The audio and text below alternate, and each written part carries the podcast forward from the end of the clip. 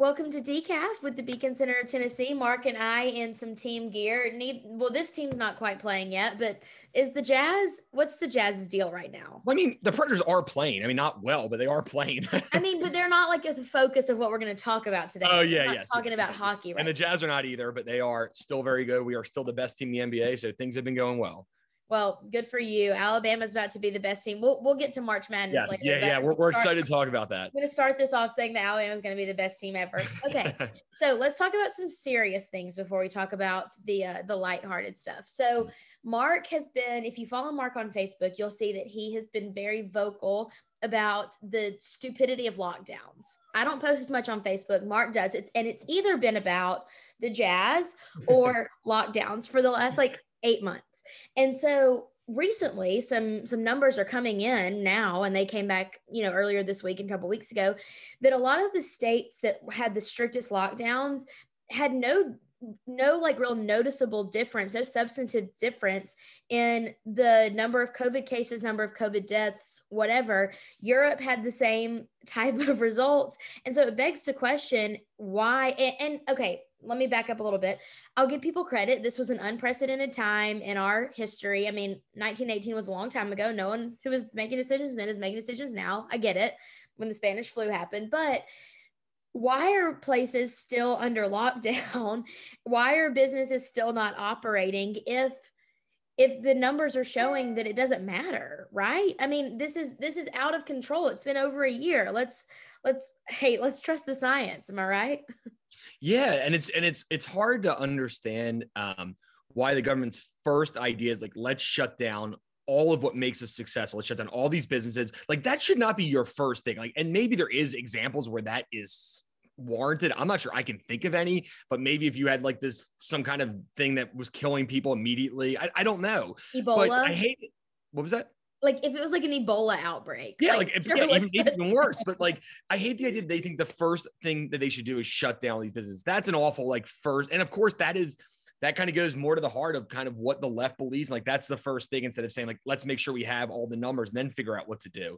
Um, but like you said, I agree. I, I understand why people shut places down. I didn't agree from the beginning, but I understand the theory. At this point, there's absolutely no excuse. And like we talked about, you know, Joe Biden calling Florida Neanderthals or whatever. And that's, I mean, that's insane. It, it's absolutely insane. And we have all these numbers, and basically the numbers are exactly the same, whether you shut down or not. So these, these, you know, states like Tennessee, Florida, that have allowed businesses to stay open, that have, you know, not seen their economy crash and burn. Um, now that it matters, because the Democrats got a bunch of money, Democratic run states in, in the stimulus anyway, who shut down. But you see these states that have done well. You see Sweden has been exactly the same as the rest of Europe. These shutdowns don't work. They did nothing. And if they, if they had an impact, it was minimal. Um, and it, it's just hard to justify now. And like you said, we have, we now have numbers. This is not in, This is not no longer like an unprecedented, we have no idea. We know it doesn't, it doesn't matter. It doesn't matter what happens. Um, it does matter if you send them into nursing homes to kill people. But other than that, it doesn't actually matter whether we have these, these kind of government shutdowns or not. I know. And I think that the virtue signaling coming from the left, I, I will say, I think that the far left and the far right are both wrong. I think that the far right completely disregarding that COVID exists and thinking that masks should not be worn ever. That's is, not the far right, that those are conspiracy theorists. And I mean, yes, they, yeah, they do yeah. have to be more on the right, but that even yes. the far right, I think, would say that we don't want government, but I don't think, I do think it exists. And then the far left that's saying, we're still all going to die. You're going to kill grandma, whatever. That's the, not the far left. That is the entire left. You don't have to be far left anymore. This is like the mainstream left, which I think is the problem. It's not just the crazies. It's the people who are actually like mainstream Democrats believe this. And then, but then there's the elected officials in the middle that we say this a lot, uh, rules for me, but not for thee. John Kerry this week on the, on the airplane with his mask off. And John Kerry in the middle. Well, I'm just saying, he's like maybe compared the, to maybe compared to the current Democratic Party. Yeah, yes, well, one of the sure. high and mighties, one of the people yeah. who's like, would guilt people if given the chance, but is identifies on the left, and but he goes on this airplane and doesn't wear a mask, and Gavin Newsom who's going to restaurants, and Cuomo who what is he, he even doing? He's in some bigger trouble than that. But I mean, also the John Kerry thing. This is also the guy who's got a private jet telling us about, about carbon emissions. Like, give me a break. I know, but that's, it all goes back to rules for thee, but not for me. And so mm-hmm. I think it's getting a little bit ridiculous that we're being told, not we, but California, New York, whatever, the more liberal states and cities are being told that they have to stay shut down or they're still going to kill grandma. Um, or they have to get a vaccine, where we're seeing numbers from the whole year of people not vaccinated, still being careful, businesses open, and everything is exactly the same as it is in the other states. And so I yeah, think- I mean, I, and I personally, I mean, I, I think we should get vaccines, but I mean, I don't think anybody should be forced to. But the one thing that I know that you're the only person I think in the world that actually watched the Grammys, it appears by their ratings. But I saw these pictures of, you know, all the performers being close to each other without masks. And there's no issue with that, even though it's uh, officially against California state law. Like, it's fine for celebrities. Again, rules like that's, they don't have to follow the rules. But if, I mean, if you walk outside and you're like a thousand dollar uh, fine for not having a mask in I California. Know. I know I, when we were in Breckenridge in Colorado earlier this January, because obviously I've traveled a lot during the pandemic, and I actually saw, I follow a matchmaker on Instagram, and she did a poll about like, if someone travels for pleasure during a pandemic, is it a deal breaker or not? And eighty-six percent of the people said yes. And I was like, well, that explains why I'm single, I guess. But I feel I would, like, it's, I, th- I think I'd say eighty-six. I, I would say if they're afraid to travel at all, that would be a deal breaker for that's me. That's exactly whatever. What I'm saying. Hence, I went to Breckenridge during yeah. the pandemic. And if you walked around on the sidewalk outside without a mask on, you could get like a massive fine. And it just, it's become ridiculous. I do wear my mask. I'm not here waging a war against masks. I'm waging a war against like inconsistencies and not actually listening to what the numbers of have things that have actually happened over the last year have said. And so I think that um, if we did an eye roll count for me over the last few months, we would have hundreds of me rolling my eyes at the notion that trust of trusting the science, but the science actually not being trusted. So I, I actually kind of wish we do a highlight reel of things we've said, because we've been, I mean, I, we're wrong a lot, but we've been right the entire time on this from the start, where if you go back, it's like, wow, we were right about nine months in advance of everyone else. But I mean, we we have been, and I mean, sometimes I go back to my sports picks, I'm like, oh man, I can't believe I said that. Like, but for this COVID one, we've been right the whole time. We've been on it. We know what's going on. Um, so I just think we should look carefully. And if you do live in one of those more liberal states, liberal cities, I think it's really time to hold your elected officials accountable and say, hey, listen up. We know what's going on here. And there's no reason why we shouldn't be allowed to go to a restaurant at this stage in the game. I mean, can I add one more thing um, just about the Grammys? And it's not related to anything. I just need to say it. Trevor Noah is not funny. I don't know who thinks he's funny. I, I just, I see an ad for him on the right side of my screen. I know he did the Grammys. He is the least funny person on television. I thought John Oliver, I don't agree with him. He was funny. Jon Stewart's funny. Like, I don't get why people like him. Trevor Noah is also um, the least handsome of all of them. Like his he, hair- he dates the girl from Friday Night Lights, though. Doesn't make sense. Doesn't make sense. Doesn't he must have sense. a great personality, because he is not, not funny. Yeah, and he's not cute either. So something's going on. I don't Sorry, know. I, I, I can't stand the guy. I, I feel like I, he is the most overrated person in the history of Hollywood. Agreed. And it was even more awkward because there was no audience. And so he would make jokes and no one would laugh. But like, he's got to be used to that by now. Exactly. I'm sure it's the same as when he goes anywhere. That's what I was going to say too. Yikes. We were being so mean. Um, but I totally agree. I, I, we need to, we, can we cancel Trevor Noah because he's not funny? I don't care about anything he said, but we need to cancel people who aren't funny. That's what I can, that's what I can get on board with canceling. If you're just yes. like not good at your job, just get out of here. Like, canceled. Like, he gets paid for being funny and he's not. I wish I could. He makes like, he makes like twelve million dollars a year. He is awful. And that's when you're like, I love capitalism. Like, how does this guy make twelve million dollars a year? Gosh, I love a good roast of a celebrity that we both agree that we can't stand. Um, so let's move on to something also exciting having to do with celebrities. You know, Nashville is healing. Tennessee is healing. There are bachelorette parties out on Broadway. I saw a bachelor party walking through the nations recently. The city is healing. And another way that we know it's healing is celebrities are opening up restaurants in Nashville. And that happens a lot. You've got all the bars on Broadway that are celebrity owned. You've got, um, There, Jason Aldean has, and Jason and Brittany Aldean have a steakhouse. Miranda Lambert just opened a restaurant that Mark and I went to the other day for lunch at Fifth and Broadway. Justin What's it Timber- called? Blanco. It was very good. It was so good. Um, Justin Timberlake is opening a restaurant, and I just feel like, you know, the the last year's really gotten us down economically, but things are healing, and and and we'll take it. And I think that it makes it's also going to make an argument, and I'll kind of toss this over to you, Mark, but after a year of not really seeing business owners able to spend where they want to, not have the discretionary income to open new businesses, now there's a huge incentive to open new businesses because people want new places to go. People are actually going out and spending their money again. And even though we hate what corporate welfare has done, I hope I hope that what they did at Fifth and Broadway launches even more businesses downtown and kind of makes an argument for, like, all of these other businesses are opening without tax incentives. Maybe we should just cut it all together. Yeah, and I mean, and also rent's cheaper because people are fleeing downtown, so it is a great opportunity to have a business. The one issue I had with Nashville coming back, which I mean is great generally, but I walked outside my apartment and saw throw up two days in a row. I'm like, oh, okay, it's back now. There's somebody threw up outside my apartment, so that that you you can tell Nashville's back. Um, oh my God. It was super gross. Sloan tried to eat it, so I told, I stopped. I know. Um, but. No, it's really cool. I mean, we went to Fifth and Broadway, and it, I mean, I fought against their corporate welfare subsidy. I, it's still the worst thing. It's an awful thing. We should not have done that. It doesn't make it not cool. I mean, it, it's a really cool thing. I mean, there's a lot of good local restaurants. It's, it's supposedly the biggest food hall in the country. I don't know how they measure that. I don't know what's considered a food hall. It sounds like it's kind of a made up, like, like, you know, biggest or number one Chinese restaurant. Maybe not exactly right. Like an like, elf when he sees the neon sign says world's best coffee and he walks in and congratulates them on the world's best coffee. Yes, like, exactly. Is that what we're doing? I'm not sure, but I mean, may, maybe it, I'm sure they use some weird measurement to do that, but, but it's cool. And, um, and it's cool. Like another thing, the S E C tournament was back, only twenty percent capacity. I know you went to it. I, went. I mean, it's, it's cool to have these events back there, and they went to the Fifth and Broadway afterwards. Um, and, and we're just seeing a lot of cool, cool things happening nationally, I think, around Tennessee, where it, it is, we're not back to normal yet, but I think we're a lot closer. And, and I don't think we have to settle for that new normal as we're going to be wearing masks for four years. Like, look at Nashville. And we are really coming back. And I hope kind of by the summer when, especially when a lot of people are vaccinated, we can kind of, you know, take the masks off and just kind of live, feel like it's a normal life, have one hundred percent capacity. I mean, that's what, what I'm looking forward to.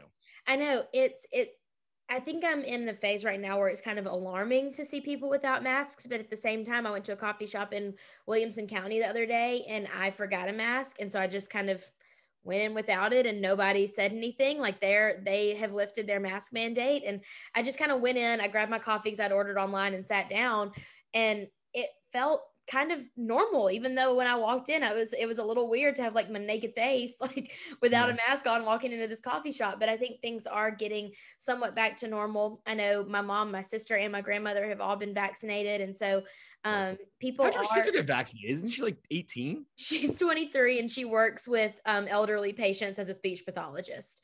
So- Can I tell you one of the best things? My friend Monty, who was like, I mean, he's like a, a, a you know, a normal guy. And, and he's like, oh man, I was really close to the B M I to get, like, I guess if you have a twenty-five B M I, you can get the shot. Yeah. He's like, man, I just had a bunch of fast food a couple of days before and I hit exactly twenty-five on the dot. So I, so I get a shot early. I'm like, that's pretty hilarious. At like, you get the shot, like at what cost? Well, I mean, he got to enjoy fast food too. That's a win. I'm sure he's not feeling great after, but it's just funny that he did that. And uh, obviously there's these kind of areas of people who get this shot. I mean, I, honestly, with my heart issues, I, I should see if I could qu- qualify for it early, but yeah, I don't think seriously. I'm quite there yet, but it is cool. And I think, I mean, obviously people have different opinions. I, I am certain to get the vaccine the first chance I can. Um, I, I, you know me, I'm, I'm not, not quite there yet, but you want to wait. Yeah. You want to wait to see. I got you. I want to wait and see, but people are getting it. And I think that the faster that we can either, you know, people are getting the vaccine or herd immunity, or people are just understanding that this is what life is going to look like. Now we're going to have to be careful the faster things can open back up. And I am excited. Um, one good thing that has come out of the pandemic though, as I scrambled this morning to get all my tax documents collected, is that the I R S has pushed back the tax deadline to May seventeenth. And I, you know, I didn't even know that. And I'm like scrambling this morning before we talked to our accountant. Um, but the I R S is pushed back to May seventeenth. So whereas we would normally just have like less than a month left to get all of our tax stuff in, we have two months now, um, which, you know, I hate the I R S. I think that any red-blooded American probably does. I'm probably now put on a list for that. But what I think is interesting is people's interpretation of, I, I hear this a lot and I get really frustrated when people are like, man, I didn't get anything back in my tax return. And it's like, well, that means the government wasn't holding on to your money to begin with. And I think there's just like this huge, especially among our generation, this huge like misunderstanding of what your tax return is. And even outside of our generation, the now Vice President Kamala Harris in twenty nineteen, after the Trump tax cut passed, she tweeted out about how, um, she's tweeted something about how tax returns were lower that year than they had been any other year. And people were quick to point out that if the tax returns were lower, that means that the government wasn't holding on. They basically get an interest-free loan. What a tax return means is that you've been giving the government an interest-free loan. And then they're like, oh, wait, we you deserve this money back that you've been living for a year without. Right.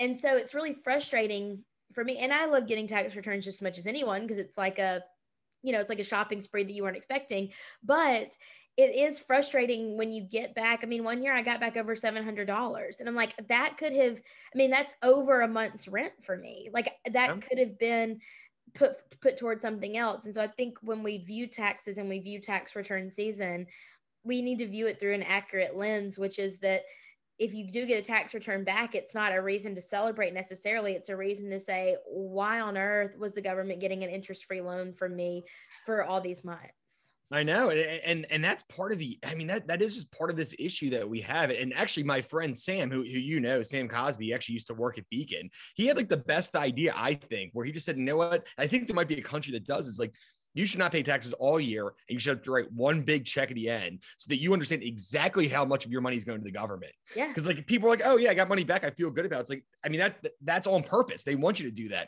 If right. you had to write a check for, you know, sixteen, fifteen, twenty thousand dollars at the end of the year, you're like, oh my God, that is, that's twenty-five percent of my income. I can't believe I have to write a check. A lot of money. Yeah. Oh yeah. And, and, and it's hard to, I mean, I think that would be a beneficial thing for people to understand exactly how much they take from us. Because I think a lot of people, they don't look at the paycheck. They don't look at the specific things. They're like, oh, this is how much I get in my paycheck. They don't say, oh, this is how much is taken out for this, this, and this. I know a lot of freelancers really hate the government for that reason, because freelancers and contract workers, like my friends who are music producers or photographers that have their own business, they have to save a certain amount of money every year for taxes and then pay this like gigantic lump sum because yep. their income doesn't take it out, and they're quicker to hate the government. So for everyone out there who who wants to paint a picture for your friends about why we don't love government, talk to them about the lump sum of taxes and ask them how much. Look, just look at your, like I'm sitting here with my W two and I'm looking at what I paid last year, like, like the number that I paid last year, the things I could do with that money, man. I, I wish you could see exactly what your money goes to too. Like, oh, this went to this specific stupid project.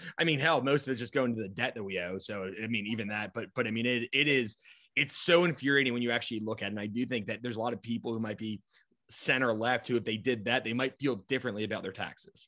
I know. I think that a lot of people would feel differently about taxes if you fully grasped exactly exactly what uh your tax where your taxes are going or or how much you're paying in them. It's yeah. so frustrating. You know what I could do with my taxes if I like this number right I can't even look at it, it makes me feel sick. I, what I could do with my taxes is I could put it on my March Madness bets. Oh, and there you probably go. Double, triple, quadruple um the amount of money, because I bet on Alabama. I got two brackets, so I started a league with my friends. And um, each- by the way, I wasn't invited to this league, so I guess that we're really yeah, we're really cracking down. No riffraff around here. No riffraff. Um, we we started this league, and uh, you get two brackets, and we're not putting any money in, but whoever has the worst bracket um has to make dinner for everybody else. So it's like, it's kind of like a fun, just like friendship, whatever thing. But I um I have two brackets. One of them I picked. I mostly picked the higher ranked team, except for a few teams that I had a lot of faith in that I, that I think could pull the upset, but on both of them. And then on the other bracket, I picked mostly the underdogs in, in each pairing, but on each one, I always took Alabama straight to the top. Sorry about it. Okay. Well, I have, I mean, I, I feel like I made, I made a lot of money um, last week betting on yeah. the conference tournaments. Uh, Georgetown, Oregon State both pulled huge upsets to, to get automatic bids, and that was great for my bank account. Um, yes. So I filled my bracket. Yeah, I, I'm I'm so excited about this, and and I actually don't have a great feeling of who's going to win. I mean, Gonzaga's the big favorite. I think I like Baylor a little bit, mm-hmm. but there's some really great first round upsets. If you're feeling like your bracket and you want to look smart to your friends, or really dumb if it doesn't happen.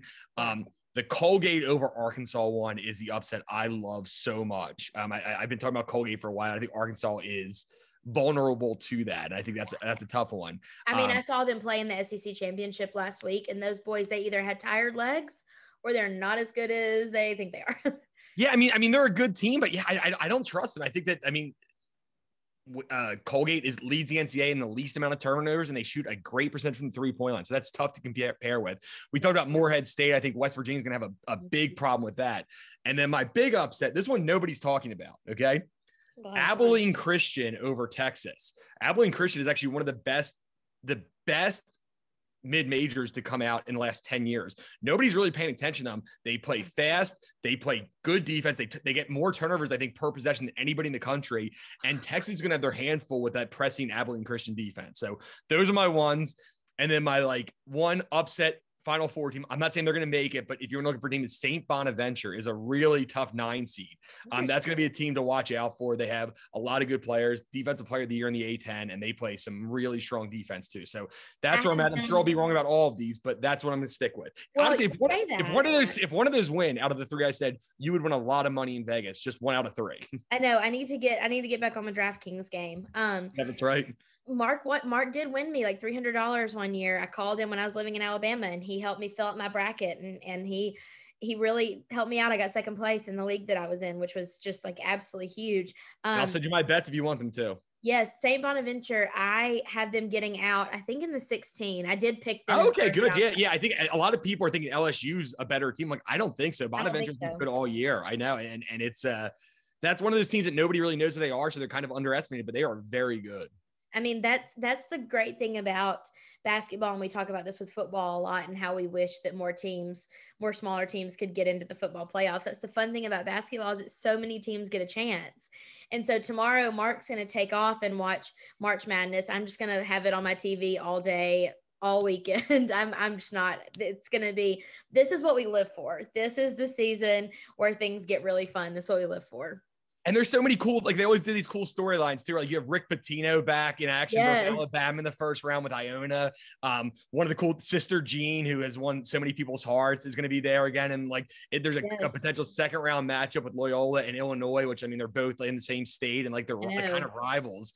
Um, and Illinois is apparently like not scheduled them in like twenty years. So they don't want to play them. So it's gonna be like a fun little. It could be a second round matchup there. On um, my on my underdog bracket, I have Loyola beating Illinois. I have that on my normal bracket, so I think we're on the same page there. Really? I, oh my god, I like that Loyola team a lot.